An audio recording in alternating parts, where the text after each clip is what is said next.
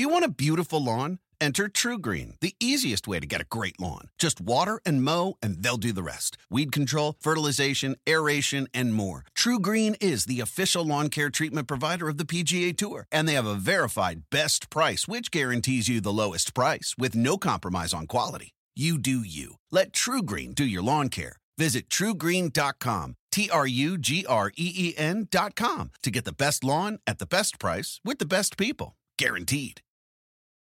Start clean with Clorox because Clorox delivers a powerful clean every time. Because messes happen. Because. Hey, listen. Remember how you told me to toss those takeout containers before we left for vacation? And you were like, I'm serious. If that leaks over the counter, it'll be a slimy abomination by the time I get back. And I was like, yeah, yeah, yeah. Of course. Don't worry about it. I won't forget. well. Ooh, yeah, that happens. So start clean with Clorox. Use Clorox products as directed. Rinse after use if in contact with food surface. Hello, everyone. I'm Blaine Gilmer, and welcome to another edition of Recruiting Every Second, the show that has you covered for all things SEC football recruiting. And we like to do it from each and every angle. We're going to do that today, not only talking about the current recruiting cycle and an update for the SEC East but also talk about name, image, and likeness and things going on in that realm and how that is going to impact recruiting tremendously.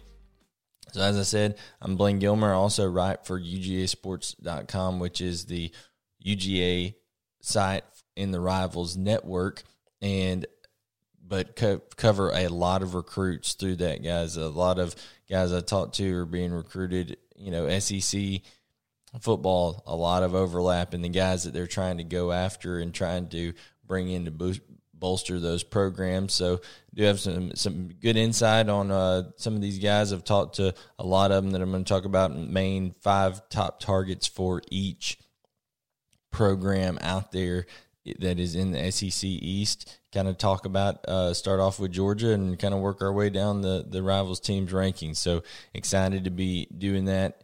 And with this NIL, guys, you can really bet that it is going to change the game. The NIL and the decision that the Supreme Court has has just made has really paved a way for it to be kind of a wide open free for all, and then the lack of leadership that NCAA has had on it, it man, you can bet it's going to be very, very wide and broad, and and it's going to be kind of the Wild West, a new element of recruiting that's going to be very unpredictable and make recruiting different than it's ever been before. And Mr. Mike uh, Mike Farrell um, of Rivals.com the nat- on the national site wrote a good piece on that, and we're going to touch on kind of what he wrote and some things about NIL before we get into our SEC East rundown with Mr. Mark Rogers, who will be the main guest today. He's the host of the Voice of College Football, creator of that YouTube channel over there. So if you don't, if you love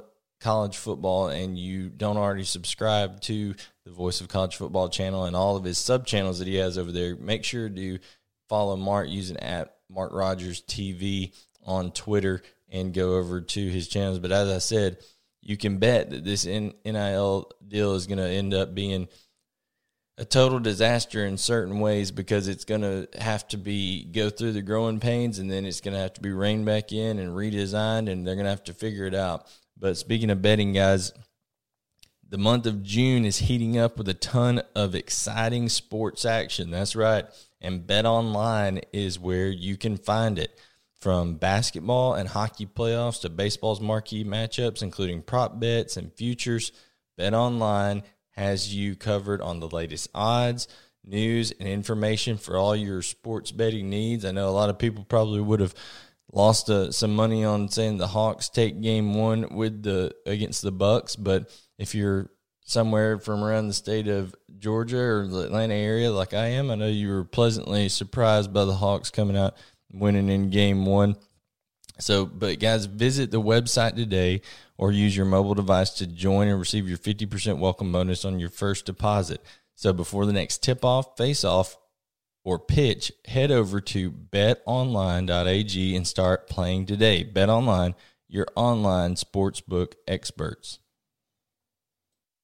So, the Supreme Court here recently ruled that the NC against the NCAA nine to nothing unanimous vote hardly ever happens in the Supreme Court right well they ruled against the NCAA that you know NCAA in no way can prohibit student athletes from receiving benefits that are related to their education. So that's whether that's you know laptops, things like that, anything that, that goes towards their education. And also there was there was more stuff out there in terms of like Brett Kavanaugh saying that basically you know it, bringing into question antitrust laws, things like that. Uh, Jason Butt over at UGAsports.com wrote a great article column on that, you know, paving the way for kind of pay for play type stuff. And also, like I said, Mike Farrell of Rivals wrote a fact or fiction article talking about whether the NCAA will let schools dictate how the NIL goes. And I, I tend to uh, agree with him on this that the NCAA just has not been a leader on this. Um, Mark Emmert, once again, kind of leading from behind, if you will, trying to play catch up with this kind of stuff, not having the forethought to get out in front of it. They were hoping Congress would bail them out. And, you know, we all know how Congress works. So obviously, not shocking to see that nothing's going to get done on that end.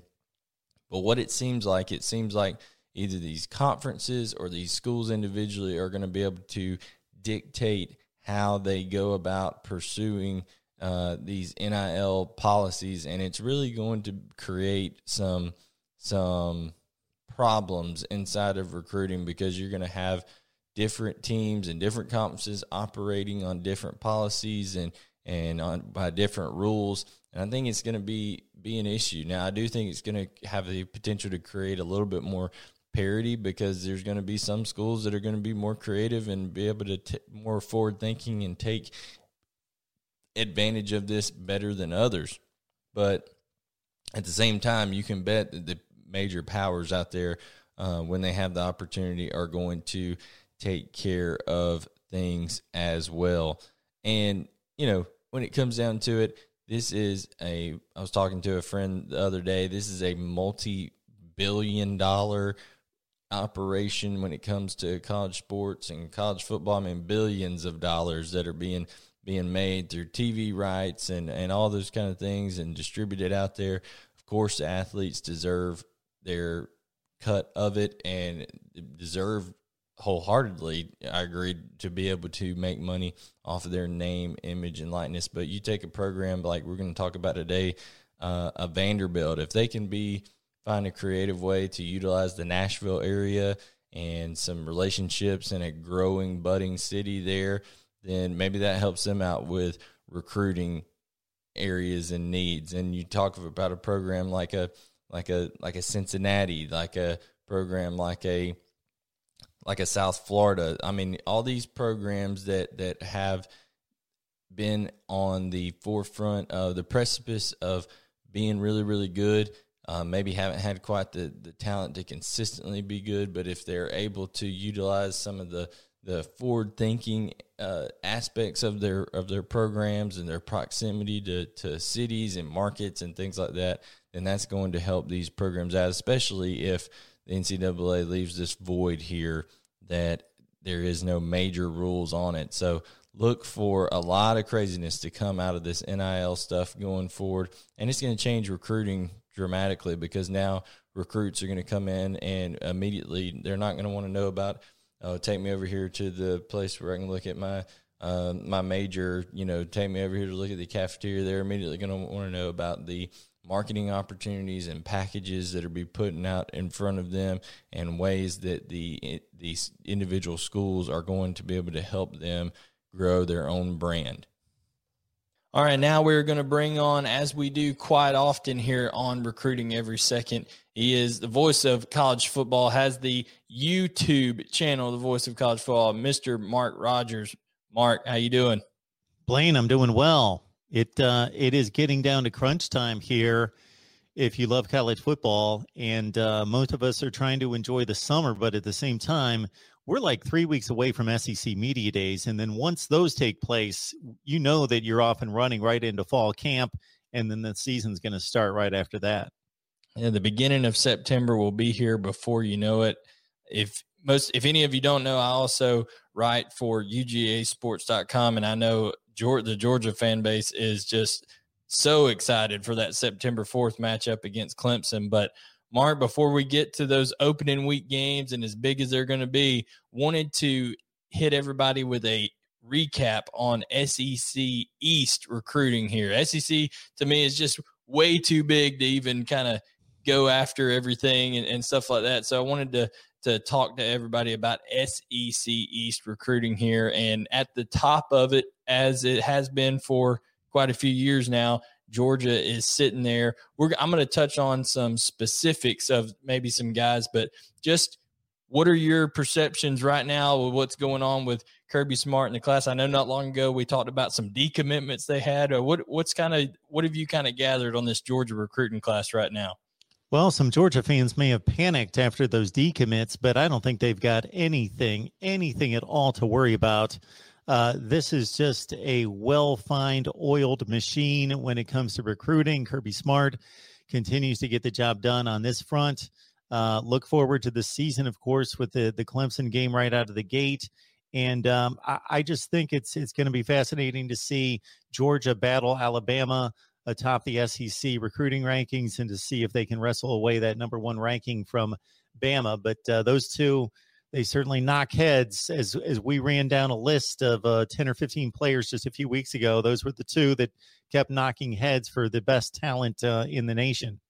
Absolutely, we were. I think we were talking about top top running backs and top recruits over the past history, things like that. And like you said, Georgia and Alabama always prevalent in all those lists. But right now, I'm going to list the top five targets for each one, and I'll I'll talk. I'll just go ahead and list them all first, and then we'll kind of go back and and hit some stuff here. But Kamari Wilson is a five star safety out of IMG Academy.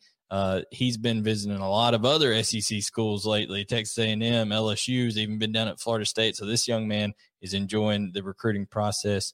Branson Robinson, a five-star running back out of the state of Mississippi. He is actually announced his commitment date on July 22nd. So hit on that in just a little bit here. Tyler Booker, another IMG guy. Georgia seems to have so many IMG guys they're going after. It's, it's ridiculous. Um, and then the edge position there, Mark. We've got some. Th- I got three guys listed: Dani Dennis-Sutton slash Shemar Stewart slash Enai White that edge position. You've talked about it a lot, so important. And then Walter Nolan slash Travis Shaw. So they've actually got eight guys. I'm talking about eight or nine guys in there. But when you talk about these high profile prospects in Georgia, kind of what's your assessment? Some of these, I know you've talked to other other uh, people on your show that that cover different programs. Any anybody you're hearing about of those targets I just talked about? You know, nothing in particular in regards to the, the guys that you just mentioned. I certainly have uh, tracked a few other guys that I'll get to in just a second, but um, just the the quality of Georgia filling all those check boxes in regards to what most commits, what most recruits want to see out of a program. Uh, is this program going to develop me for the next level? Is this program going to compete for a championship? Does this program have elite facilities? And uh, resources there at the school. Uh, is the fan base into it? Is this a rabid, huge fan base? Am I going to be playing marquee games on national TV? Everybody plays national TV games now, but am I going to be playing in marquee games uh, that are going to get the kind of spotlight that I want out of this college experience? And you know, Georgia, the one of the reasons they've risen to the top of the sport in this category has been they check those boxes. And then the thing that we really can't measure, we only get an indication from seeing the tweets from the athletes and them on social media is how well are you uh, building those relationships. So they obviously are a master across the coaching staff of, of building those relationships because that's what it comes down to. It's like a year and a half to two year process. You know, we think of, okay, just let them visit campus, show them all the fancy facilities, show them the track record that you win SEC championships and compete in the top five in the nation. But no, it's about building relationships. And obviously, Kirby Smart learned a lot from Nick Saban and then brought his own style to it, and it's really working. Absolutely. Georgia does check a lot of those boxes, and that's why you've got some of those high profile guys there. And you know, if you if you enjoy this kind of insight from uh, Mark talking about these programs and why they're successful, and then he does a lot on the in season stuff, make sure go over to the Voice of College Football channel if you don't already subscribe, and specifically his SEC channel. If you like just SEC ball, you can follow him using at Mark Rogers TV on Twitter. But Mark, I do want to you know say here that if Georgia is going to ha- live up to that standard that you said they've set, they really need to hit on. I think Kamari Wilson is a guy, like I said, five star safety. Georgia needs to build depth in that secondary. I think that that that's a critical. I would say almost their most needed. Him, maybe either Walter Nolan or Travis Shaw, who we've talked about Walter Nolan before. Um, a lot of craziness going on in his recruitment. Is he shutting it down? Is he keep going? You know, all that kind of stuff. But there's just huge guys there. I think Branson Robinson, Oscar Delp are guys that are maybe the closest to committing to to Georgia here soon. I think they're very very strong with Georgia. Branson Robinson, as I mentioned, July 22nd is his commitment date. So and and then excuse me on the on the edge position, you've talked about how critical those edge rushers are when we've talked about in the past. Just you know, you've got these athletic quarterbacks now. Everybody's got this, you know, throw it around style, but the quarterback can't throw it if he's on his back, right? So uh, these edge rushers are imperative. Um, any anybody you said you'd you'd hit on some guys that that you had looked into. Any Georgia recruits, maybe things that you've gained insight here on recently. You know, the edge rush position, I think, is what one of the key positions that sets the SEC uh, separate from the rest of the nation. Uh, of course, there are obviously edge rushers that go on to the NFL and all the conferences, but in terms of just almost everybody having two and three guys that are that good. Uh, another part of the recruiting formula that maybe gets overlooked sometimes, and I I, met, I came across a comment made by C.J. Washington, uh, who visited with his family over the weekend there at Georgia, and he said it felt like home. So that's you know this is the first experience for these guys absolutely. leaving home so they want to feel like they're going to a place where they can trust uh, the people in charge and it feels like home and then you get those guys on your side as commits and they go out and they become actually your best recruiters and that's one thing cj washington alluded to as well that hey i'm going to be talking to all my buddies and everybody i'm connected with that's making a decision and i'm going to talk them uh, about Georgia and uh, you know what they're going to find there. Yeah, CJ Washington out of Cedartown, Georgia, over there to commit for Georgia for quite some time. So I'm sure he will be recruiting guys like Dani Dennis-Sutton, Shamar White, I mean Shemar Stewart, and Nye White on the edge there. But Georgia's kind of been there at the top that next program that's kind of itching to get there. Obviously, Florida was in the SEC championship game, but I want to talk about another program that I think is right there on the precipice of getting there. Is Kentucky, and you know you can speak to this probably better about the, the quarterback situation at, at Kentucky that has been non-existent. You know they haven't had a quarterback the last couple of years, and they've still been putting out copious amounts of NFL talent. Uh, Mark Stoops, a great defensive coach. Um, before before I kind of turn it over to you there on on just talking about Kentucky in general, I do want to list their top five uh, their top five targets. I think Dane Key, four star wide receiver, big big target for them. Another four star wide receiver, Antonio Gates Jr. If that name sounds familiar, if you're a football fan, it should. Antonio Gates, the the Hall of Fame tight end, played for the San Diego Chargers. Tremendous tremendous athlete and his son now being recruited by Kentucky. And then the other position that's huge for Kentucky is offensive line. They they're going to be losing a ton this year, and they've got uh, Aamil Wagner, Ryan Baer, and Daughtry Richardson, all four stars that they're trying to go after. So, Mark, it seems like Kentucky's right there on the on the on the doorstep. They're changing their offense to be more spread out. What are your kind of thoughts on Kentucky right now? Well, it's funny because Mark Stoops is right now on the doorstep of having to make a transition with the program that you just touched upon in terms of offensive football. So when a team doesn't have enough talent to compete with the better teams in the league, they typically get conservative. And that's what he's done. He's gone ultra conservative. He's not been able to find a quarterback. Terry Wilson quarterbacked the team for three years. And the the passing game was pretty atrocious, like bottom five to ten in the nation in efficiency and explosive rate downfield. Um, but playing that conservative football with a great ground game with a great defense uh, can only get you so far. And I think Mark Stoops is saying, okay, we've been a seven and five, eight and four kind of team and program.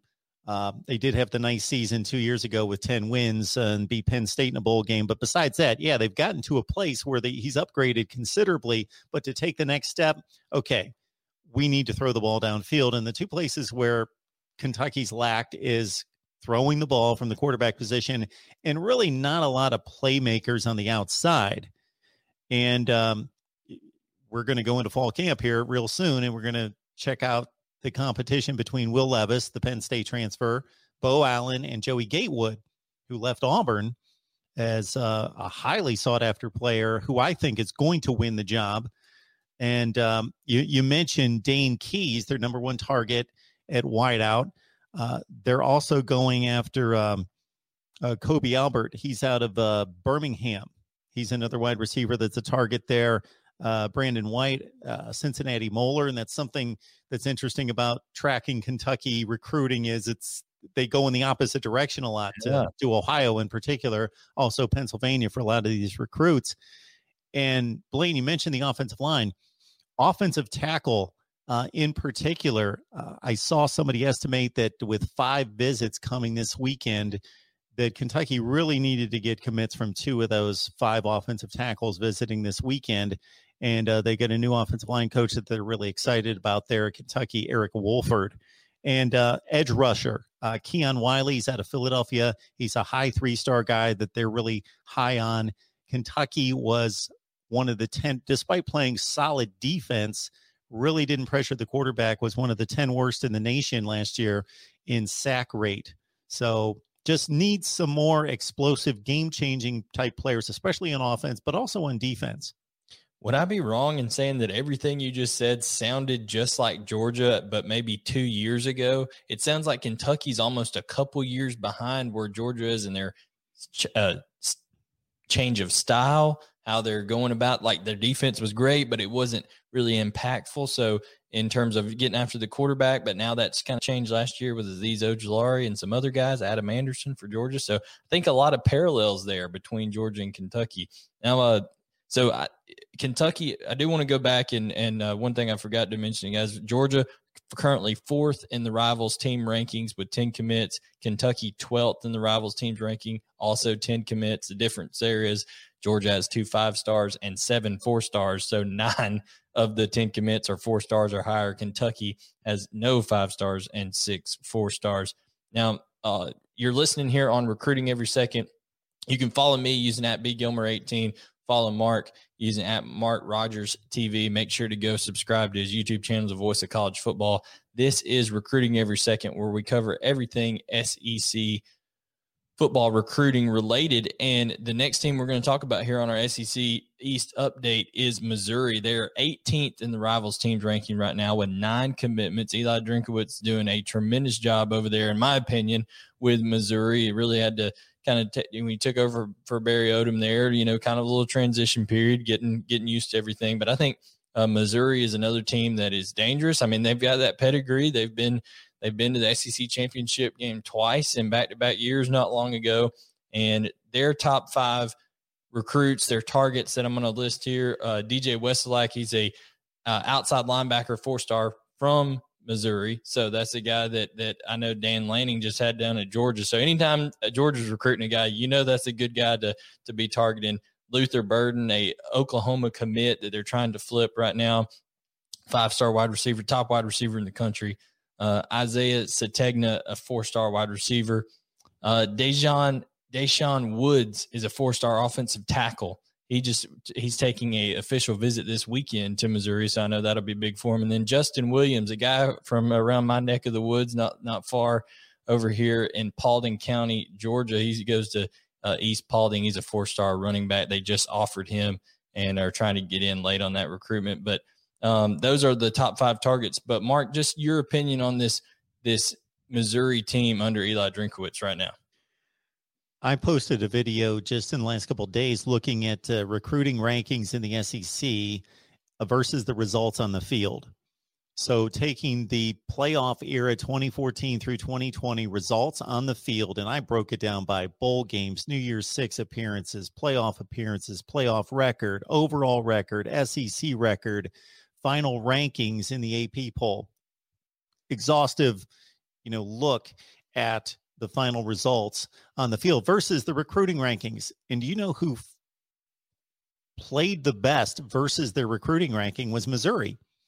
Uh, during that time, going back to 2011, so I was trying to measure 2014 on, but taking that 2014 team, obviously the first recruits would have been from the 2011 class. So I'm looking at the last 11 recruiting classes, and only Vandy has a lower ranking uh, in recruiting in the SEC than Missouri. Missouri's around 42nd in the country composite over those 11 seasons, but they've turned the next to worst recruiting ranking in the SEC to the seventh best record in the SEC. Have they lit it up? No, but they've, uh, as you mentioned, they entered the league, and I thought that first year they were going to be overmatched, uh, but they turned it around quickly and won two division championships, and they've been they've been good. Uh, they've gone to bowl games generally. They've been in that seven and five range, and uh, I think Eli Drinkwitz is the right man for the job. And they're they're just in an interesting position geographically compared to the rest of the conference. You know, who's necessarily going to come from Florida, Georgia, South Carolina to go play at Missouri just to stay in the SEC? Uh, they they almost you got to think have that still Big Twelve territory to work with uh, because that's where they're located. Um, and everybody goes to Florida. When I say that they, I'm sure that they have Florida players on the roster, but I'm talking they're probably down several rungs uh, from from some of their competition in the Eastern Division, Georgia and Florida in particular. Um, it, it's an interesting team. It's an interesting situation that they have to deal with playing in the SEC, where they're located in the country. Uh, Connor Bazelak uh, really came on, had a huge day against LSU in his first start on pulling off against uh, yeah pulling that thing off at the end uh, last play of the game down near the goal line.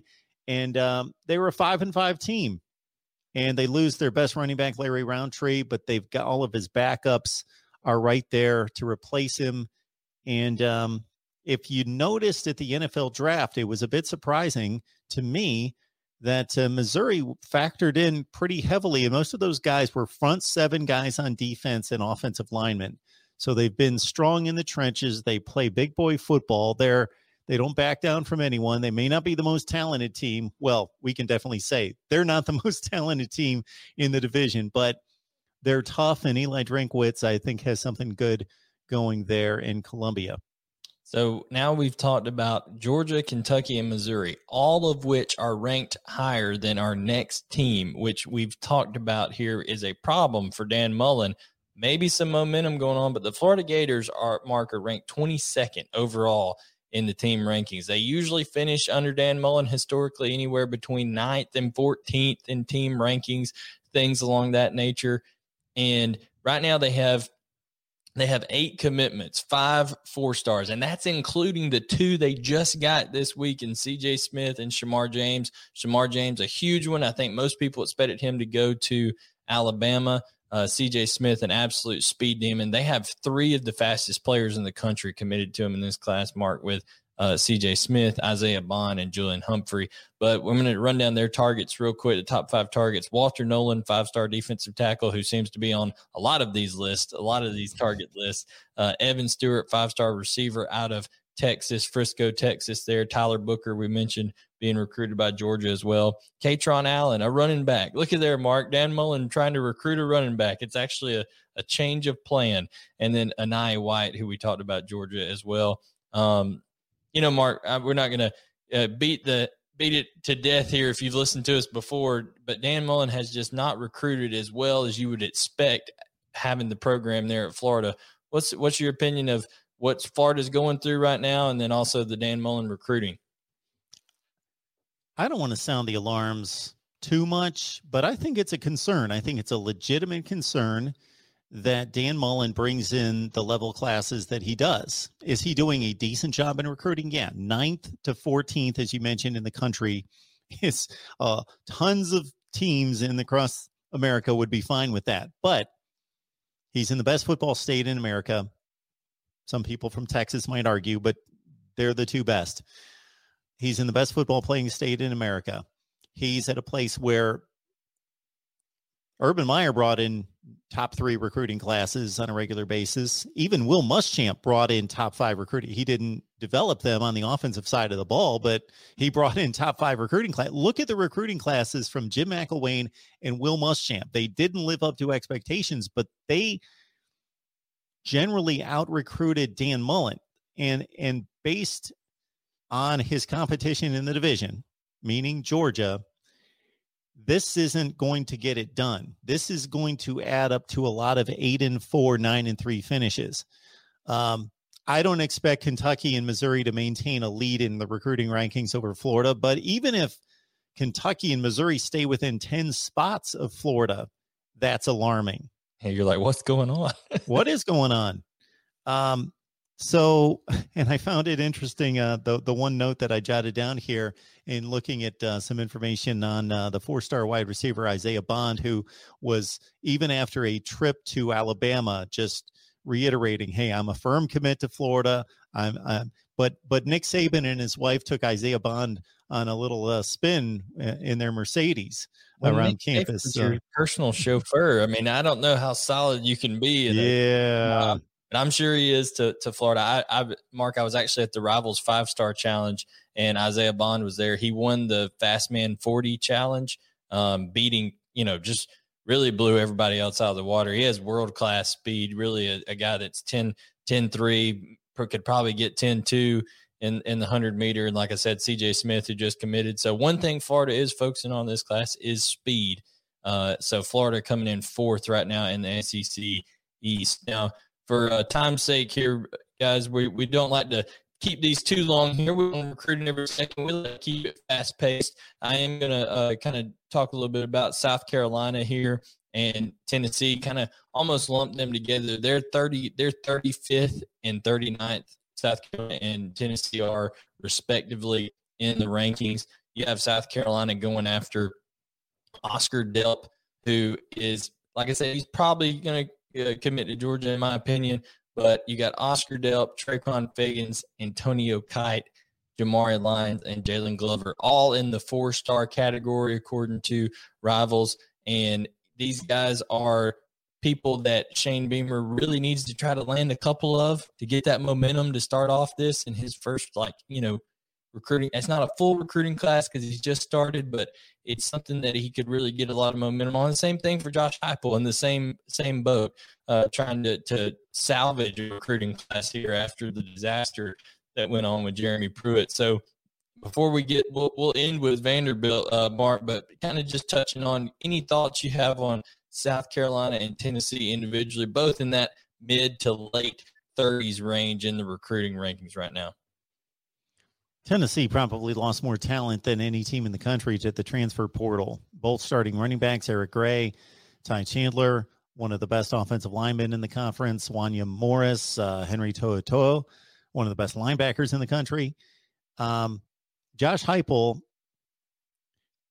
I mentioned with Mark Stoops, one of his secrets to competing with the big boys when he didn't have as much talent was taking the air out of the football, playing – a conservative game, stretching the game out in regards to limited possessions, playing smart that way. Well, Josh Heupel's going to attack it the complete opposite way. He's going to run an offense at warp speed. He's going to put out a bunch of wide receivers and spread them out.